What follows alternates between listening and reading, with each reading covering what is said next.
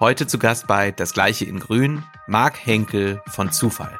Da ist jemand am Standort, der möchte was eingelagert haben oder er möchte eine Ware von A nach B transportiert haben. Ja, erfüllen wir ihm den Wunsch. Ich glaube, wir müssen weg davon. Wir müssen sagen, wir bieten eine Leistung an, also eine nachhaltige Transportleistung oder eine nachhaltige Logistikleistung und dafür suchen wir Kunden.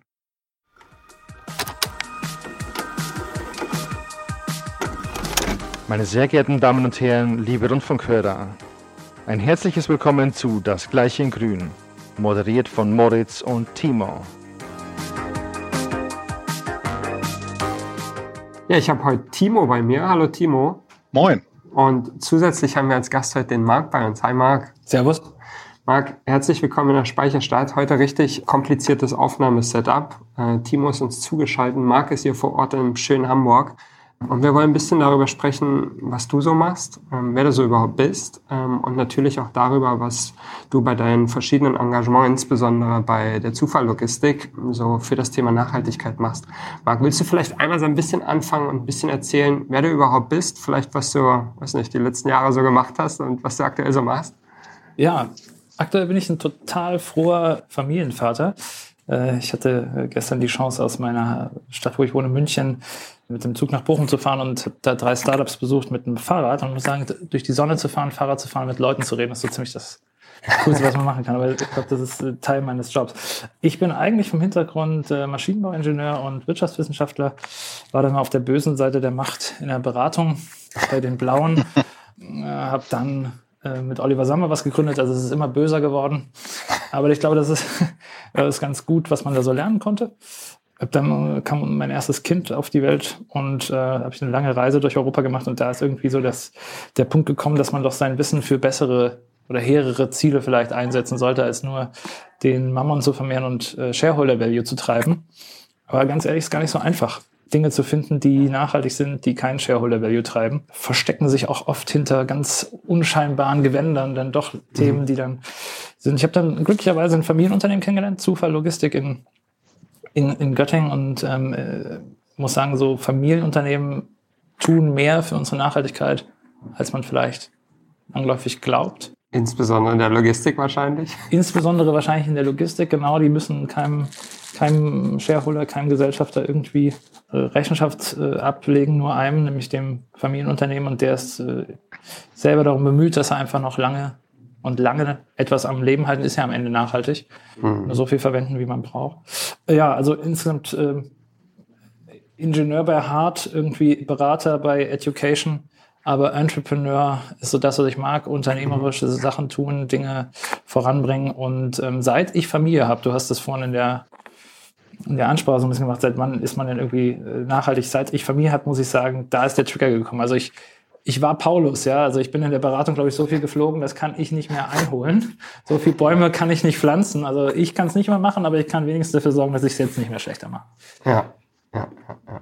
Okay, du hast, du hast quasi Familie gegründet und hast dir dann gedacht, kann nicht sein, dass ich so verschwenderisch mit, mit meinen Ressourcen umgehe und den Ressourcen der Erde oder?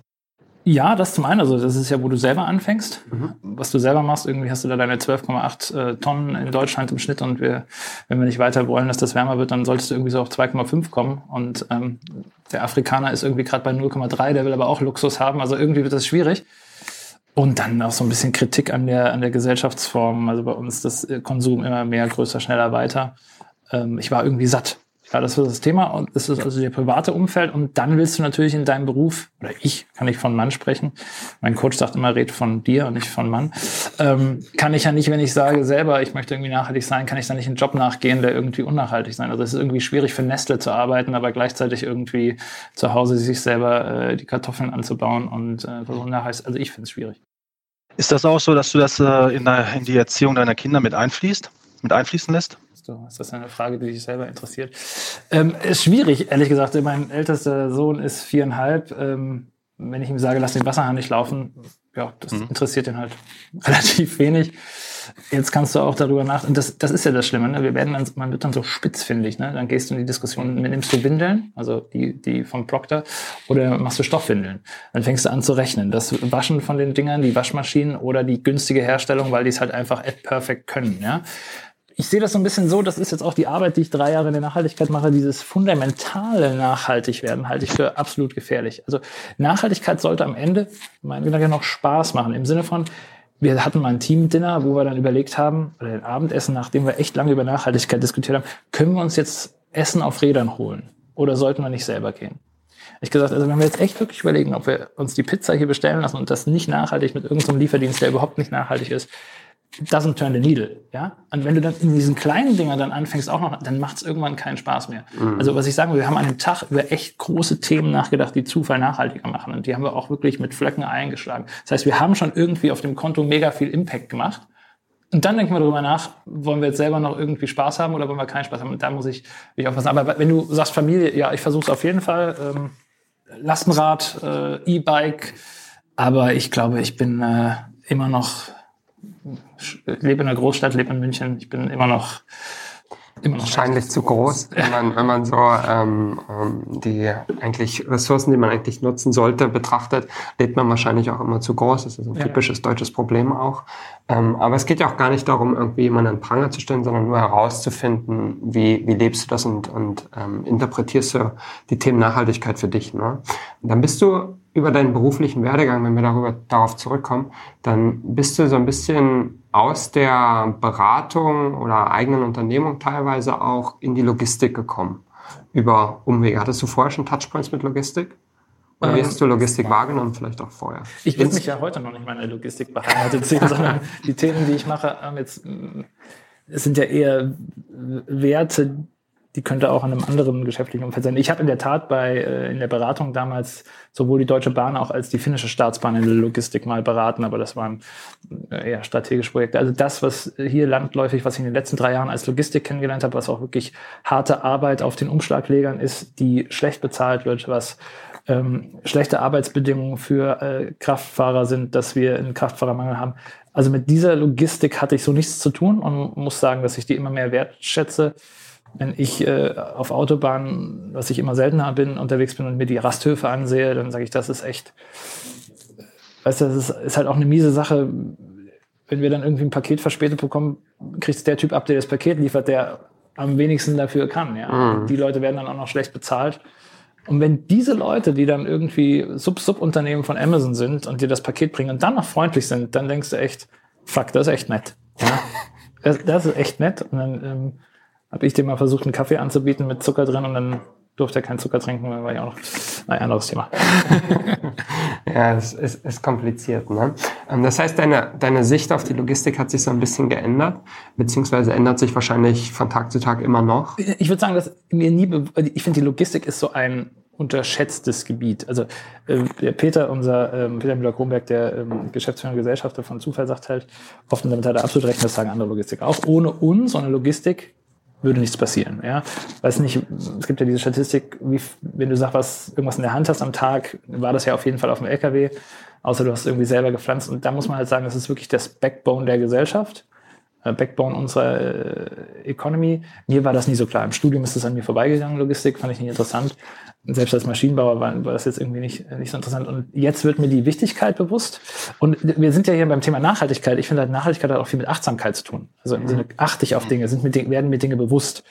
Und äh, da muss ich sagen, unterschätzter Wirtschaftszweig, der eigentlich viel zu viel auf die Nase bekommt ähm, und, und viel mehr gewertschätzt werden sollte. Gibt es denn ähm, heute Werte an dir, die jetzt so im, im Laufe der Jahre sich äh, ähm, geändert haben, vielleicht auch sogar bedingt durch, äh, weil du jetzt Vater geworden bist, die du deinem jüngeren Ich, äh, ähm, ja, wenn es die Möglichkeit geben würde, raten würdest, das nicht mehr zu tun? Also hat sich irgendetwas geändert in deinen Wertevorstellungen, beruflich jetzt erstmal, wo du sagen würdest, okay, das ist etwas, was ich definitiv heute ganz anders sehe, ähm, als noch vor, vor, weiß nicht, zehn Jahren, als du angefangen hast äh, in dem Berufs, äh, Berufsleben? Dann machst du mich ja jünger als ich bin. Ich bin jetzt 40, das heißt, ich arbeite auch schon über äh, fast 20 Jahre. Ähm, ich glaube, die, dass der Wertekanon, der wird ja relativ früh gebildet, ist meine Meinung. Die mhm. wurde halt auch maßgeblich durch meine Eltern geprägt. Der war immer gleich. Was sich eher geändert hat, ist das Leben mit diesem Wertekanon. Also sagen wir mal so, früher stand er mir halt absolut im Weg und ich habe es gar nicht verstanden, warum ich Sachen vielleicht gar nicht gerne mache. Und erst wenn man sich näher damit beschäftigt, erkennt man ja wirklich, was man wirklich auch will und mhm. warum mich irgendwas stört. Ähm, manchmal hat man den, früher dieses Störgefühl gehabt, irgendwie fühlst du dich jetzt hier in dieser Umgebung nicht wohl, weißt aber nicht warum. Und wenn du das halt dann 20 Jahre oder fünf Jahre oder wie auch immer länger wahrnimmst, kristallisieren sich halt dann immer mehr Momente heraus, wo du erkennst, aus dem und dem Grund findest du das nicht gut. Und dann kannst du aber auch aktiv entscheiden, in diese Situation nicht mehr reinzugehen. Also Wettbewerbssituation äh, habe ich früher gesucht, ja, um mich einfach zu messen. Heute weiß ich, muss ich nicht mehr, ja, mhm. will ich nicht mehr. Und, und heute ist auch okay zu verlieren. Also heute ist auch okay zu sagen, der andere ist halt irgendwie schneller besser. Das war in der Beratung irgendwie schwierig. Da bist du da immer im Kampf und willst immer äh, total der Beste sein und Gas geben. Das, das hat sich sicherlich dieser Wettbewerbsgedanke hat sich sicherlich verändert. Und von den Werten her, also mein Vater, der, der war, ist, kommt aus einer ländlichen Region, für den wäre Nachhaltigkeit, der ist leider schon tot, aber für den wäre heute das, was wir Nachhaltigkeit als Nachhaltigkeit verstehen, total ähm, selbstverständlich. Hm. Was mir heute und das bei dem Thema Werten und Nachhaltigkeit sollte man meines Erachtens nicht nur als ökologische Nachhaltigkeit sehen, sondern People, Planet, Profit. So sehen wir das auch bei Zufall. Das heißt, wir beschäftigen uns auch sehr viel mit dem Thema People. Und wir wollen dabei auch Umsatz generieren. Ansonsten können wir das ja nicht langfristig machen. Also wir rücken ab von dem rein ökologischen Begriff. Was mir immer klarer wird, ist äh, Gemeinschaft, äh, äh mhm. Umgang mit Menschen. Also früher Vereine die ja heute leider immer mehr aussterben. Ich habe mich vorhin, war ich in Bremen mit der ähm, Yvonne von der Bremer Lagerhausgesellschaft, haben wir auch darüber geredet, was immer weniger wird, sind so soziale Zusammenhänge, weil das Digitale das abnimmt. Aber ich finde, das gehört eigentlich auch dazu. Und mein Vater war jemand, der hat zum Beispiel oft davon geredet, dass er noch mit seiner Oma mit drei Generationen gelebt hat. Das ist ja heute so Themen, die werden immer weiter rausgedrückt. Heute lebst du mit Mutter, äh, mit Vater, Mutter, Kind in deiner äh, Zwei-Zimmer-Wohnung oder Vier-Zimmer-Wohnung oder in deinem Haus. Aber du bekommst von dem wirklichen Zusammenhalt einer Gesellschaft nicht viel mit. Jetzt, jetzt sind wir ziemlich weit weg von. Ich weiß nicht, wo wir jetzt hingelassen aber. Ja, grundsätzlich aber spannend. Ne? Es, ist, es ähm, ist ja grundsätzlich ein Aspekt, der sicherlich auch das berufliche Doing tagtäglich prägt. Und sicherlich so ein bisschen auch in die Richtung vielleicht die Frage, was sind denn eigentlich die Werte, die ihr als Zufall definiert habt, um zu sagen, daran hangeln wir uns lang oder daran orientieren wir uns, wenn wir Dinge machen. Ich meine, People, Planet, Profit hast du, hast du gesagt. Ähm, das ist das ist wahrscheinlich für viele auch schon bekannt mittlerweile. Ähm, aber was sind so die konkreten Werte, wo man sagt, okay, wenn wir eine Entscheidung treffen als Unternehmen, woran orientieren wir uns? Was sind, was sind so die Eckpfeiler des Unternehmens? Zufall wird äh, 2028 100 Jahre alt. Ähm, ist also ein Familienunternehmen, was immer in der, derselben Familie gelegen ist. Da gibt es sogenannte Familienwerte eher. Mhm. Da geht es viel um, fast schon hanseatisch, Loyalität, ist der Handschlag, was zählt, ähm, dass man fair ist. Ja? Ähm, das heißt, man will mit seinen, mit dem, mit dem man Geschäfte macht, den nicht ausnutzen und ausbeuten, ja, sondern fair miteinander umgehen das sind Werte, für die diese Familie eintritt und ähm, daneben halt auch, das finde ich beachtlich, ist dass der Umgang äh, mit den eigenen Mitarbeitern. Ja, da gibt es jetzt in der Krise, ähm, wo gerade die Rohstoffpreise äh, steigen, werden auch Mitarbeiter unterstützt, soweit das steuerlich möglich ist, ähm, mit, mit Kraftfahrt, äh, mit Gutscheinen äh, für Kraftstoffe. Mhm. Ähm, da wird einfach sich um diese, um diese Menschen die ja praktisch den Wert erschaffen für das Unternehmen ähm, gekümmert. Also das finde ich schon sehr stark und wie du richtig sagst, neben People, Planet, Profit, was ja nicht, dass ja keine Werte sind, sondern eher ein Leitbild, an dem man sich äh, festhangelt. Ja, also diese zwei Dinge, der, die, das Leitbild und die Werte geben eigentlich den Rahmen des Handelns vor. Mhm. Und wie ist das so? Dann, dann schaut ihr auf das Unternehmen und sagt, okay, jetzt zum Zeitpunkt X irgendwann müsste er festgestellt haben, okay, wir wollen diesen Wandel Richtung People, Planet, Profit ähm, machen, vollziehen. Ähm, wann, wann ist denn das eigentlich als Unternehmen bewusst geworden? Jetzt haben wir ein bisschen über deine Persönlichkeit gesprochen, wenn du selber festgestellt hast, okay, für mich ist das ähm, seit, seit dem und dem Zeitpunkt interessant, aber wann hat das Unternehmen dann eigentlich die Entscheidung getroffen zu sagen, okay, wir können jetzt nicht einfach unendlich so weitermachen, wie wir es bisher getan haben, sondern wir wollen jetzt auch schauen, was wir für einen ökologischen Impact gegebenenfalls haben und haben können. Also ich glaube, dass das äh, schon viel, viel, viel, viel früher passiert ist. Mhm. Die äh, Firma hat sich jeher zum Beispiel kulturell an der Stadt äh, beteiligt, also an irgendwelchen kulturellen äh, Festivitäten unterstützt als Sponsor, was ich schon auch als Investment in People sehen würde, mhm. in eine Kultur.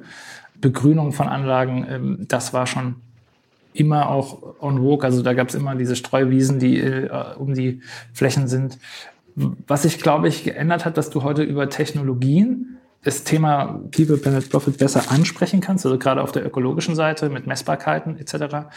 Und dass es einfach, man muss es so sagen, drängender geworden ist. Also ich glaube, dass das einfach vor, vor 20 Jahren, klar, wir hatten die Ölkrise schon viel, viel früher, aber ähm, diese Uhr, die tickt, und Fridays for Future hat da bestimmt auch seinen Wert zugetragen und dann jetzt die verschärfte Energiekrise. Also ich glaube, dass erst jetzt du das auch laut sagen kannst und damit auch, sagen wir mal so, es ist ein Invest, am Ende wollen die Leute ja Geld verdienen. Wenn du dir über deine 2200 Mitarbeiter Gedanken machst und sagst, ähm, wir geben jetzt Geld für die Umwelt aus, dann sagen ja, und was, ich hätte aber lieber gern 20 Euro mehr Gehalt. Mhm. Und, und, die Diskussion musst du ja irgendwo führen. Ja? Ähm, welche Verantwortung hast du, in nachhaltige Dinge zu investieren und ähm, warum gibst du mir nicht mehr Gehalt? Und das hat ja aber heute einen ganz anderen Wandel. Also heute ist es viel, sagen wir mal, ähm, möglicher, möglicher ist das falsche Wort, ich weiß nicht. Das, das Verständnis ist halt Das Verständnis da, ist da, ja. Ich habe heute auch kurz erst mit äh, einigen Leuten bei uns drüber gesprochen, dass das äh, heute sind die Menschen im Privatleben teilweise digitaler und nachhaltiger, als sie es im Berufsleben sind. Ja? das ist ein guter Punkt. Also der, der hat, jeder hat ein Netflix, jeder hat ein iPhone, einige haben eine Warbox mit dem E-Auto, aber im Beruf machen sie halt immer noch äh, Dienst nach Vorschrift, weil halt, ähm, ich glaube, das Kultur, das Werteset im Privatleben bei vielen Leuten anders ist als das, was sie im Berufsleben haben. Und das ist die Herausforderung an die Unternehmen. Du musst halt im Unternehmen ein Leitbild verankern, du musst eine Vision schaffen, die irgendwie anschlussfähig zum Menschen ist. Und das hat sich, glaube ich, in den letzten 20 Jahren auch über New Work, auch über die Emanzipierung der Menschen ähm, weg von ich bin Arbeiter, auch mehr zur Identifikation mit dem, was ich tue, massiv verändert. Ja? Ist es nicht insbesondere in der Logistik besonders schwer, das zu tun? Ich meine, ohne abwertend zu sein oder irgendwas. Es ist ja häufig so, dass der Job in der Logistik nicht unbedingt der Job ist, den die Leute aus Passion machen oder sagen, ich wollte schon immer Kommissionierer werden beispielsweise oder ähm, Lkw-Fahrer, vielleicht noch manchmal oder Staplerfahrer, whatever. Da dann einen Ansatz zu fahren als Unternehmen, zu sagen, wir sind eher werteorientiert, wir haben ein konkretes Leitbild ähm, und das sorgt vielleicht auch dafür, dass wir vielleicht 50 Cent weniger die Stunde bezahlen, weil wir die 50 Cent lieber in nachhaltige Projekte investieren, um das Leitbild zu schärfen. Ist das nicht ein Konflikt, den man insbesondere in der Logistik sehr, sehr schwer lösen kann? Ich glaube, es ist ein Konflikt und eine ähm, Herausforderung und Chance zugleich, weil wenn du den Unterschied jetzt nicht machst, dann hast du wahrscheinlich bald keine Mitarbeiter mehr mhm. und vielleicht auch keine, keine Kunden mehr. Was will ich sagen? Also als äh, Corona-Krise war ähm, und äh, alle sich nicht wirklich berühren wollten, wo haben die Lkw-Fahrer geduscht, als es zum Beispiel an den Autobahnraststätten äh, zu war. Ja? Wir hatten dann an einigen Standorten Möglichkeiten für diese Leute geschaffen und damit Menschlichkeit gezeigt. So, ähm, wir haben einen Fahrermangel, wir haben einen Fachkräftemangel in dem Bereich extrem. Ähm, und wenn du das jetzt nicht nutzt, bei dem PeopleP einen Unterschied zu machen und zu sagen, wir schätzen euren Einsatz, wir schätzen euch als nicht als Ressource, wir schätzen euch wirklich als Menschen, dann bist du wahrscheinlich in ein paar Jahren nicht mehr relevant als Unternehmen. Mhm. Selbes gilt auf der Kundenseite, auf der Umweltseite, glaube ich, wenn du mhm. nicht einen Unterschied machst. Und da sind wir natürlich irgendwie abhängig von denen, mit denen wir Verträge machen, aber wir merken immer mehr, dass auch Kunden das nachfragen. Wie sind eure CO2-Werte? Wie, äh, was tut ihr dagegen, äh, da irgendwie zu viel CO2 in die Luft zu blasen? Wenn du da nichts machst, bist du dann irgendwann beim Kunden und durch. Also das heißt, ich sehe das als Chance, auch in der Logistik. Aber ich sehe es wie du, ist natürlich sehr herausfordernd, weil viele Leute das nicht, die gehen nicht zur Arbeit. Manche können sich die Arbeit ja nicht aussuchen, de facto, ja, sondern sie müssen sagen, ich bin Kommissionierer und es ist nicht der geilste Job, aber du musst den Leuten ja den Job nicht noch schwerer machen, als er schon ist. Ja. Also ist das, äh, ich will da nochmal explizit kurz nochmal nachfragen. Das ist heute schon, was ihr, was ihr im Recruitment halt spürt, im Speziellen, wenn es um äh, jüngere Menschen geht, die bei euch anfangen wollen, dass sie explizit auch solche Fragen schon stellen, wie, äh, wie es um das Thema Nachhaltigkeit bei euch in der Firma halt steht und dementsprechend dann auch ähm, höchstwahrscheinlich dann absagen, wenn ihr darauf keine Antwort hättet. Ist das schon etwas, was ihr heute schon spürt oder ist das etwas, worauf, worauf ihr jetzt hinarbeitet, auf wohlwissentlich, dass diese Zukunft auch eintreten wird? Also Kudos gehen raus an Julia, unsere ähm, HR-Leiterin. Ähm, mhm. Ich glaube, mittlerweile ist es sogar so, dass sich Leute bei uns bewerben, weil wir diese Werte irgendwo mhm. ähm, auf dem Zettel haben. Also ich, im Raum Kassel und Göttingen habe ich schon mitbekommen, dass Leute gesagt haben, wir gehen zu Zufall, weil ihr da diesen, dieses Standing habt. Aber ich würde noch weitergehen. Ich glaube, nochmal wieder, Logistik, schwieriges Feld. Wenn du Leute haben willst, die etwas bewegen, Leute haben willst, die etwas verändern, dann kommen die nicht immer aus der Logistikbranche, sondern haben die vielleicht vorher irgendwas anderes gemacht. Und wenn du denen nicht ein Angebot machst, dass das bei uns halt irgendwie nachhaltig und menschlich vonstatten geht, dann, ähm, dann bekommst du diese Leute halt nicht. Ja? Also dieses werteorientiert, klar, du musst irgendwie von der Grundversorgung sorgen, also du musst auch kompetitive Gehälter bezahlen, was auch schon schwierig ist, wenn irgendwie der Amazon-Standort neben dir ist oder, oder andere, andere Unternehmen.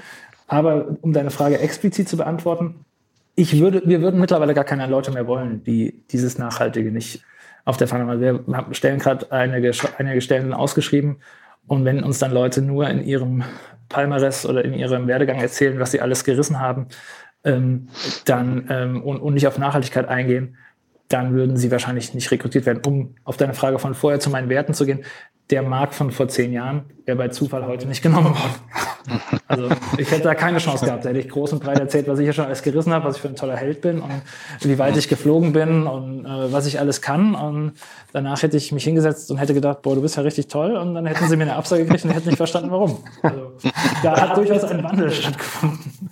Das ist interessant, ne? weil eigentlich ist das ja noch mal einen Schritt weiter zu dem, was Timo eigentlich gefragt hat. Zum einen kann es ja sein, dass, dass die Nachfrage von Bewerbern das explizit fordert und Antworten sucht. Und ich glaube, das ist so eine Situation, in der viele Unternehmen aktuell sind. Dass irgendwie junge Bewerber vielleicht auftauchen und sagen, was ist eigentlich der Purpose des Ganzen? Warum machen wir das ja alles? Und Unternehmen haben vielleicht noch keine konkreten Antworten oder Unternehmen antworten unzufriedenstellend. Und ihr seid aber schon gefühlt einen Schritt weiter und sagt, wir wollen den Markt, aber nur die Leute, die tatsächlich auch explizit einen Fokus drauf legen. Ich glaube, da seid ihr schon gefühlt drei Schritte voraus zu dem, was, was man sonst so sieht. Das ist ja irgendwie vielleicht auch Filterblase, ne? Also klar, klar ähm, und wo der, wo der Konflikt ist, jetzt gerade, wo du das Wort Purpose gesagt hast, Purpose verdient halt kein Geld, würden jetzt unsere Operativen sagen. Ich weiß nicht, ihr kennt die sicherlich auch. Aber für mich geht's halt nur zusammen. Geht auch äh, Konflikt, was für Kunden hast du? Ja, hast du Kunden, die äh, nachhaltige Ziele haben oder eben nicht. Also wir, wir machen keine Geschäfte zum Beispiel mehr mit, äh, mit Russland. Ähm, wir haben explizit auch Waffenthemen ausgeschlossen. Aber ähm, steht zum Fast Fashion, wenn wir gerade so über Kategorien sprechen. Fast Fashion, ja, ich, äh, ganz ehrlich, wahrscheinlich würde ich aus dem Digitalisierungsgesichtspunkt sagen, Mensch, so einen Kunden hätte ich mal gerne. Aber aus dem Nachhaltigkeitsgesichtspunkt ähm, kriegen wir nicht und zum Glück sind wir nicht in Hamburg und nicht in Berlin. Das heißt, Fast Fashion ist in Göttingen jetzt nicht so das Thema und auch nicht in, in Kassel. Aber Wayfair wäre eins, ja, oder, oder Fast Furniture, was ja noch schlimmer ist für mich als, als, als Fast Fashion. Aber was du sagst, ist natürlich ein total interessanter Punkt. Ne? Ich, ich habe jetzt mit einigen unserer operativen Bereichsleiter da Gespräche, weil ich da so ein bisschen in so ein Wespennest gestochen bin und habe gesagt, wir haben vielleicht die falschen Kunden.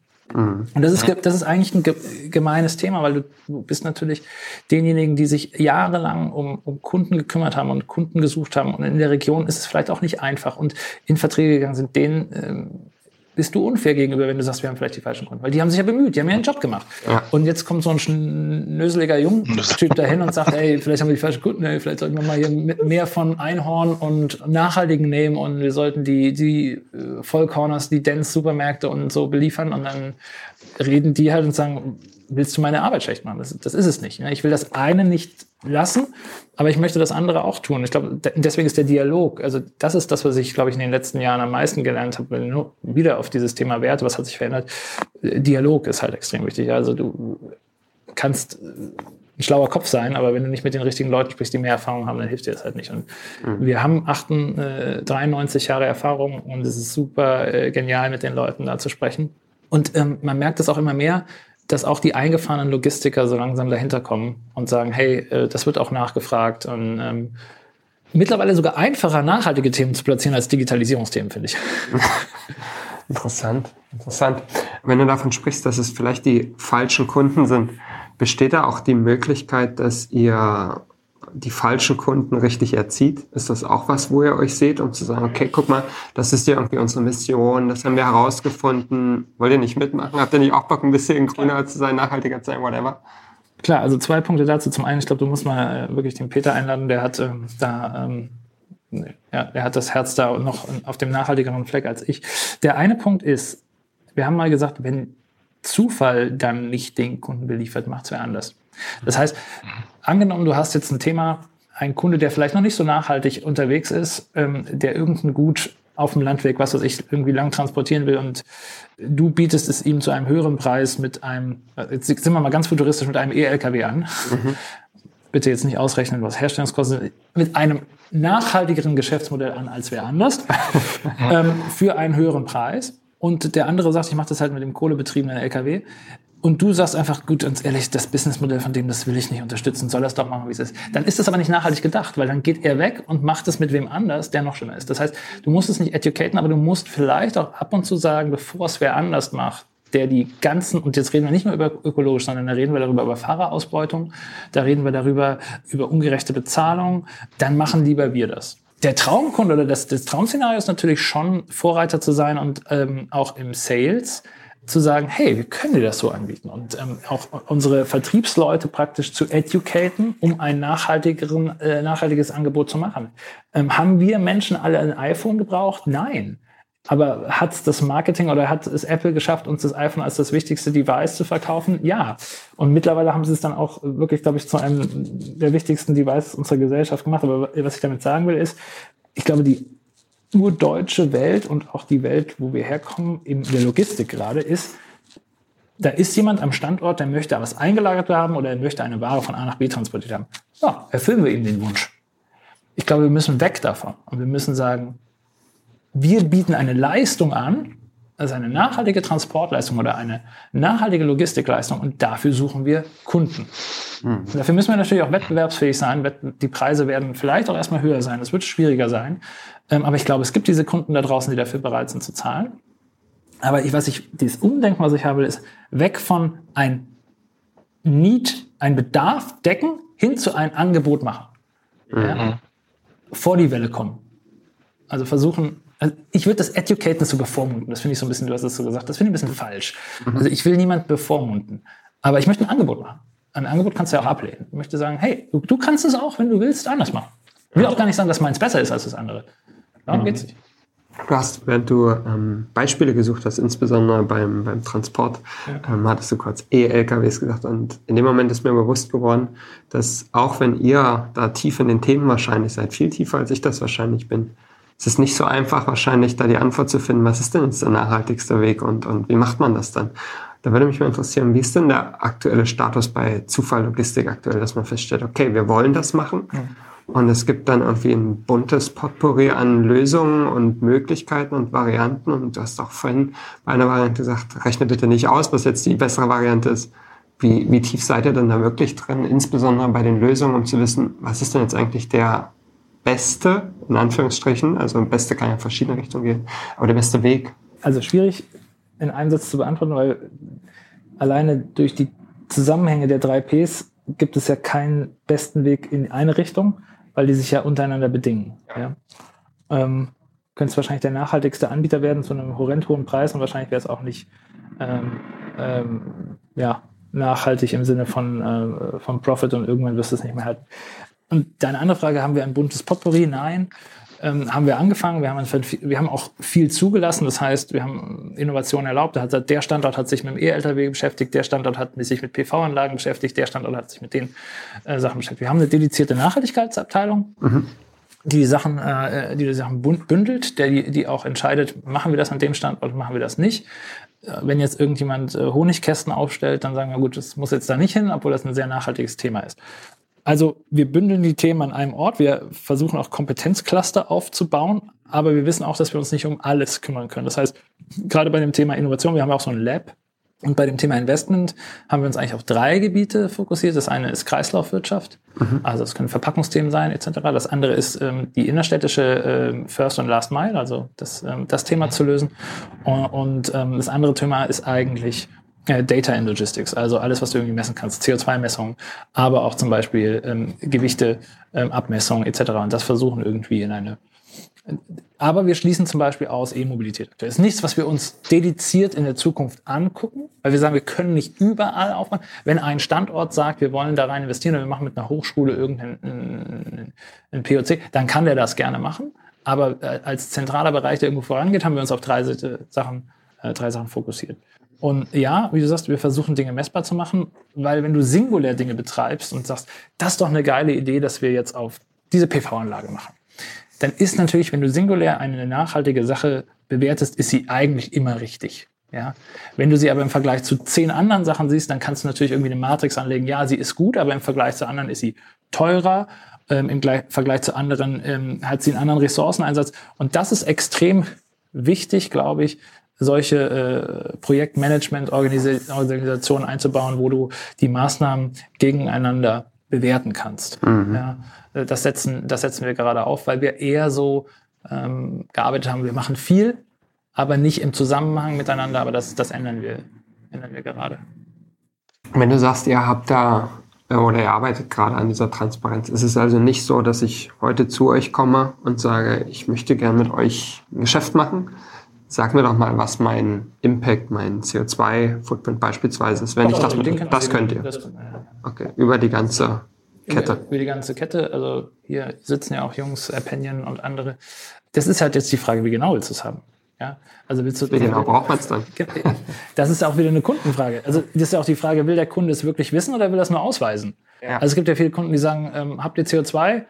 Komm mir bitte nicht mit einem genauen Wert, ich brauche das hier nur für meine Nachhaltigkeitsabteilung und ähm, äh, gib mir einen Wert. Oder es gibt halt wirklich Kunden, die sagen, ey, bevor du mir nicht wirklich sagst, mit, ähm, ob dein Mitarbeiter da hinten Sicherheitsschuhe hat, die nicht aus Vietnam sind, sondern aus der Schwäbischen Alb. Also, weißt du, wie tief geht jemand rein? Ist ja, ja doch dann ähm, die Frage. Können wir besser? Ja, wir können. Wir könnten theoretisch besser. Mhm. Ich glaube, dass halt ähm, gerade äh, bei Scope 2, äh, 1 und 2 äh, könnten wir noch nachholen, aber äh, die Thematik ist, dass wir zum Beispiel keine Primärdatenmessung heute noch nicht machen, also vom LKW, mhm. sondern wir, äh, und, und da steckt unheimlich viel Potenzial drin, dass du, wenn du überlegst, wir machen ja Luftsee und Landverkehr, Landverkehr ist der Bereich, der bei uns auch am meisten äh, Umsatz macht und ist natürlich auch der Bereich, der jetzt nicht pro LKW im Vergleich zum Flugzeug am meisten CO2 verbraucht, aber über die Transportmenge am meisten CO2 verbraucht. Also wenn man an das Thema Landverkehre mal ankommt und die Leerfahrten und so weiter und, und was weiß ich, Wind und bessere Räder und den Fahrer schult, ähm, da kannst du viel, viel rausholen. Und da wäre natürlich eine Primärdatenmessung meines Erachtens sehr, sehr weit vorne. Da könnten wir noch besser werden. Die anderen Daten, wie viel verbraucht jetzt dieses, äh, dieses Lager, das kriegst du ja alles heute über Datenbanken raus. Wenn du jetzt der Kunde bist, gib mir mal den Wert über einen grünen, äh, über, über einen Daumen gepeilt, dann können wir dir das geben. Wenn du jetzt der Kunde bist, der ähm, mit Robert Habeck abends ein Bier trinken geht und es ganz genau wissen will, dann müssen wir wahrscheinlich noch mal ein bisschen in Klausur gehen. Ja, aber, aber sag mir mal, wen der es heute kann. Wahrscheinlich keiner sagt immer jemand. Ich glaube, dass die, zum Beispiel die, die Bremer Lagerhausgesellschaft ist da schon sehr weit, die machen das Thema schon länger. Ich glaube, dass es Anbieter gibt, die sich zum Beispiel den Landverkehr gar nicht nehmen, also ja. Ähm, die sich nur auf Luft, See äh, und dann vielleicht ein bisschen Einlagerung beschäftigen, die können es vielleicht schon besser. Also ich glaube, das Thema Landverkehre ist halt noch einfach ein sehr schwieriges Thema bei der. Mhm. Aber hast, hast du denn den Eindruck, dass diese detaillierteren Fragen hinsichtlich beispielsweise des CO2-Fußabdrucks und noch anderen nachhaltigeren Themen, dass diese sich sich äh, in letzter Zeit gehäuft haben. Absolut. Also dass man da einen Trend wahrnimmt. Absolut. Also das ja. Kuriose ist, dass wir es nicht, also die bei uns in der Zent die Zentralisten, ich will es gar nicht so, so laut sagen, aber die, die haben immer gesagt, ja, ähm, das muss sich doch ändern, aber wir hören nichts aus dem operativen Betrieb. Und dann haben wir aber mal mit unserem Vertrieb gesprochen und haben gesagt, ja, die Kunden fragen das schon immer mehr an. Also mhm. es gibt immer mehr Ausschreibungen, wo das drin sein muss. Also gerade ähm, aus dem Food-Bereich, ähm, im Food-Bereich auch im, äh, im Fashion-Bereich kurioserweise auch, weil die ist natürlich mhm. eher aus einem Vertriebs... Ich glaube nicht, dass die es wirklich, das sind eher so Feigenblatt. Die machen es bestimmt nicht, weil sie wirklich nachhaltig sein sollen, weil sie Kunden am Ende nachhaltig sind. Die wollen dann stehen, dieses T-Shirt hat so und so viel CO2-Verbrauch hervorgerufen.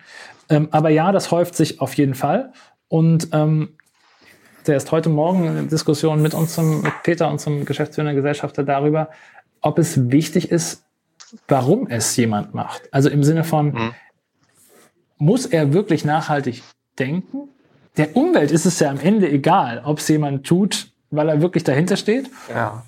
Oder weil er damit äh, vielleicht mehr Kunden gewinnt. Ich bin da leider irgendwie so ein bisschen Hardliner.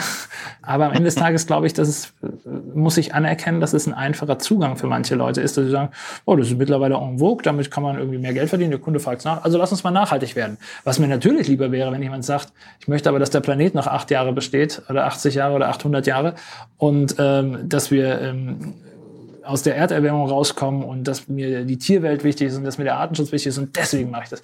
Natürlich würde ich das lieber hören. Der würde wahrscheinlich dann auch eher die Partei wählen, die ich wähle. Aber einige Leute sagen halt, ähm, wenn wir nicht nachhaltig werden, dann äh, machen wir keinen Umsatz mehr. Also lass mal nachhaltig werden. Wählt der Typ die Partei, die ich wähle, wahrscheinlich nicht. Also, weißt du, was ich meine? Der hat einen Ja. anderen äh, Hintergrund. Sind wir wieder bei dem Thema Werte, ne? Ja. Ja, irgendwo schon. Das ist interessant. Wie würdest du das einschätzen, wenn du ähm, so auf den Markt guckst, was da so primär herrscht? Ist das aktuell so Aufbruchsstimmung, lass uns was anpacken, lass uns was ändern? Ähm, oder ist das so, lass uns was anpacken, damit wir mehr Umsatz erzeugen können, ist so der primäre ähm, Fokus? Wie würdest du das einschätzen? Ich habe das Gefühl, oft, wenn man, wenn man insbesondere in der Logistik unterwegs ist, ne, dann sieht man oft so Unternehmen, die sagen, okay, jetzt müssen wir aber auch mal was machen, weil jetzt machen ja alle was. Oder man hat dann wilde Vorstandsmeetings und sagt, okay, dieses Nachhaltigkeitsthema müssen wir auch noch mal irgendwas machen. Und dann macht man halt was. Und das ist so der Eindruck, den ich habe.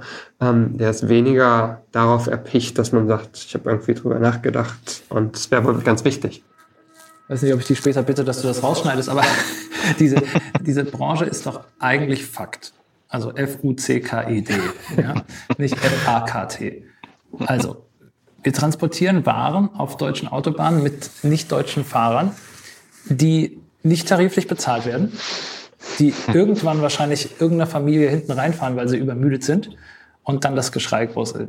Wir schlagen Waren in Lägern um, die unter solchem Zeitdruck stehen, wir bieten das Ganze zu einem nicht nachhaltigen Preis an, um am Markt zu bestehen. Also irgendwie ist doch da irgendwas ins Ungleichgewicht geraten, meines Erachtens. Ja?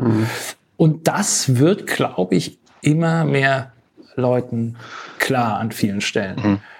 Ähm, das wird ein, aus verschiedenen Elementen klar. Das ist ein Marktdruck, der steigt. Ist es aber auch dieses, dieses, meine Mitarbeiter wollen das aber nicht, dass wir hier so irgendwie unlaut. Also es ist ein interner und externer Druck.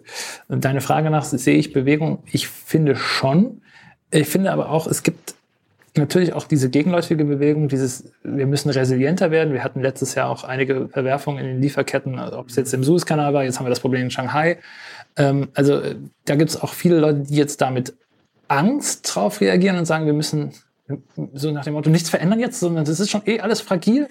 Äh, Und, und jetzt müssen wir irgendwie noch irgendwie retten, dass wir unsere letzten Umsätze machen. Insgesamt glaube ich aber, dass diese Eruption und diese Veränderungen äh, schon für Bewegung sorgen. Aber äh, wir sind ja als Logistiker irgendwie am Ende der Nahrungskette, finde ich immer so. Total. Ne?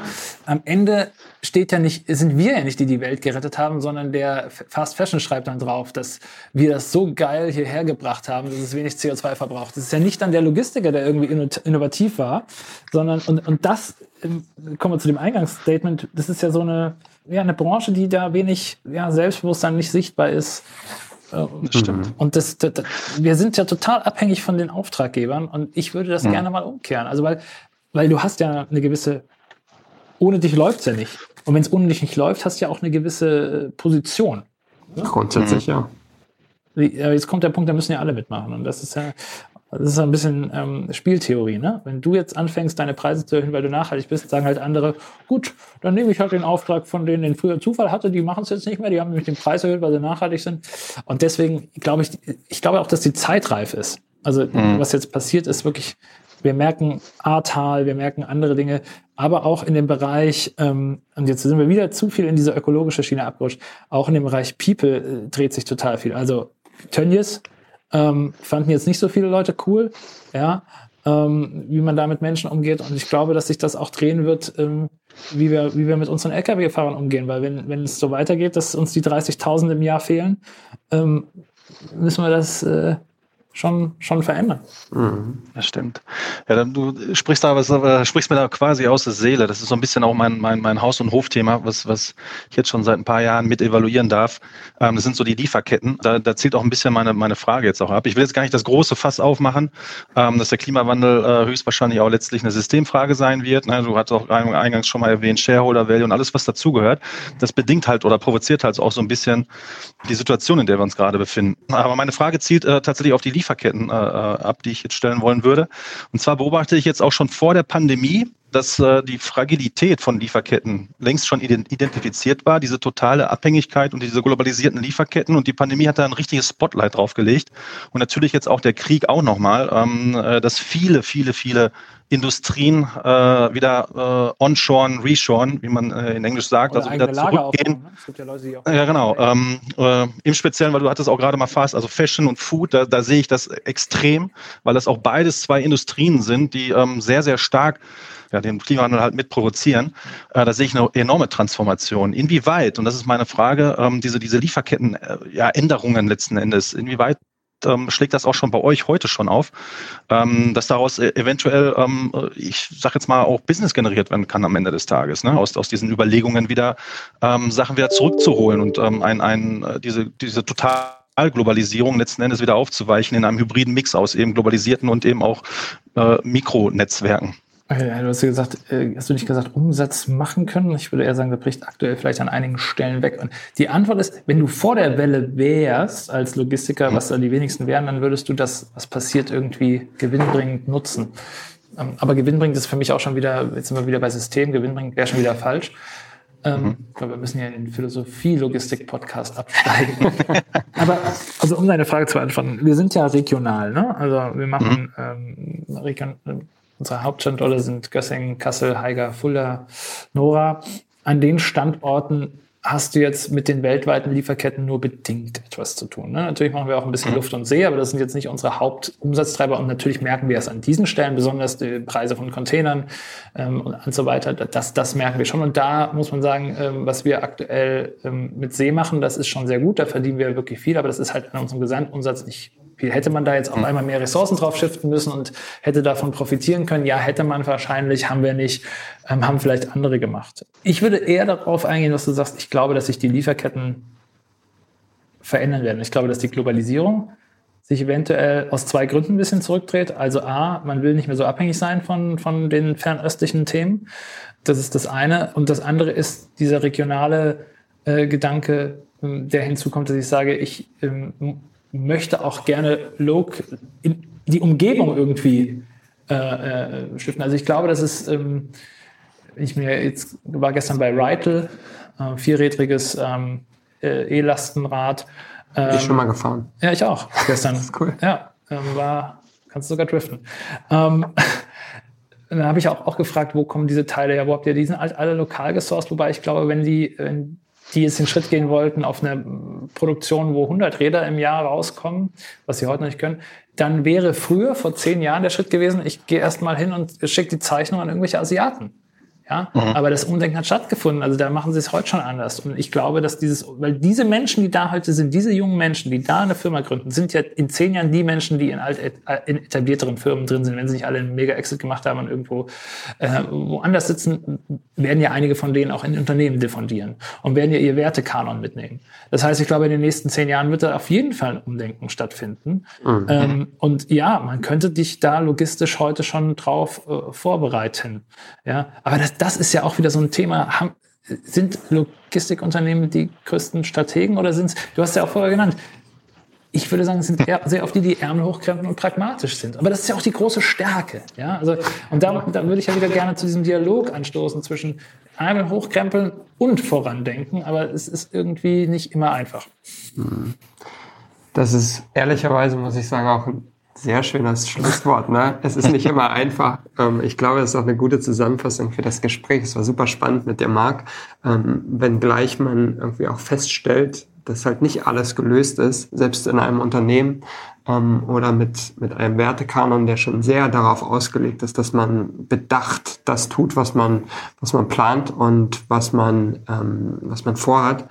Deswegen finde ich es sehr, sehr spannend, ähm, dir zuzuhören und mit dir das Gespräch zu führen. Vielen Dank dafür und ich würde sagen, bis zum nächsten Mal, Marc. Vielen Dank. Danke dir. Vielen Dank.